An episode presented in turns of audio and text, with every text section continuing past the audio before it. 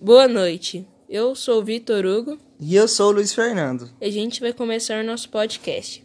A gente vai ler dois poemas e vamos comparar. A Visão da Morte em poemas de Mário Quintana e Manuel Bandeira.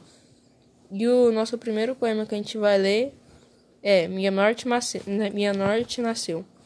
Minha morte nasceu quando eu nasci, despertou, balbuciou, cresceu comigo, e dançamos de roda ao luar amigo. Na, pequenini, na pequenina rua em que vivi, já não tem mais aquele jeito antigo de rir e que aí de mim também perdi.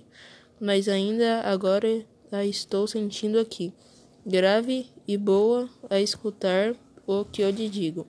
Tu que és a minha doce prometida, nem sei quando serão as nossas bodas, se não hoje mesmo ou no fim de, de longa vida. E as horas lá se vão, loucas ou tristes. Mas é, mas é tão bom, em meio às outras horas todas, pensar em ti, saber que tu existes. Agora eu vou ler outro poema que é surpresa.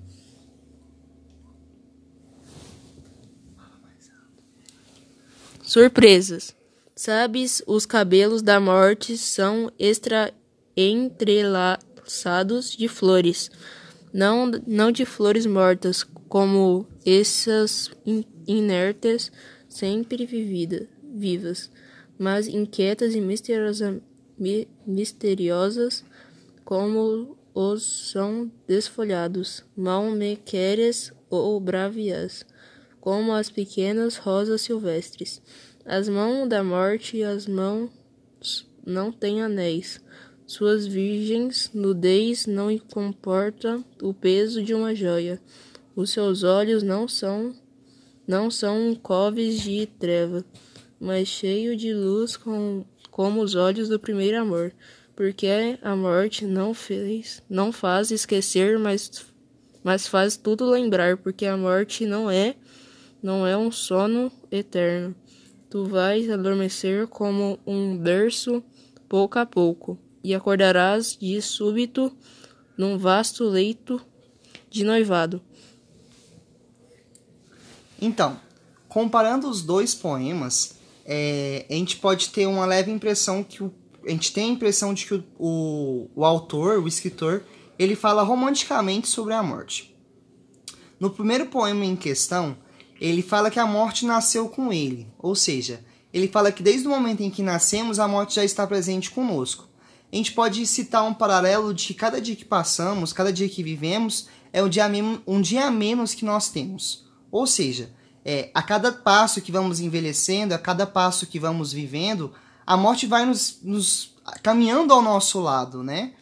Então a gente pode falar que realmente a morte convive com a gente, no nosso brincar, no nosso andar. E ele fala, faz um laço entre ele criança e ele adulto, ou seja, à medida em que vamos envelhecendo, nós vamos perdendo algumas coisas nas nossas vidas, seja ela a nossa a nossa inocência, e a partir disso, com as coisas que vamos perdendo ou as coisas que vamos ganhando, a morte vai se aproximando de nós. Então ele faz esse laço comparativo é, entre a morte, desde o momento em que nascemos, e como vamos progredindo com a vida, a morte vai chegando mais perto de nós. Ou seja, a morte, para o autor, neste primeiro poema, sempre conviveu com a gente. É, nós só esperamos o momento certo para aceitá-la e realmente nos entregar à morte.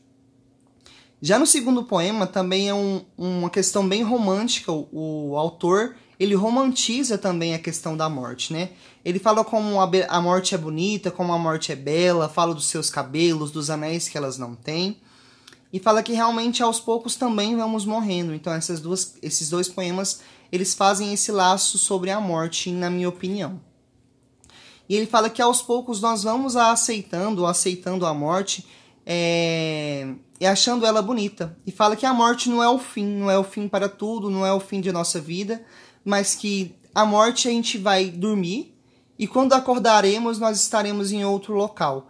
Então ele faz esse paralelo com a vida pós-morte, né? O que podemos esperar após a morte? Que o fim da nossa vida, a aceitação da morte, não é apenas o fim, mas pode ser um começo para uma nova coisa. Então, com isso, nós finalizamos o nosso podcast. Muito obrigado. Tchau.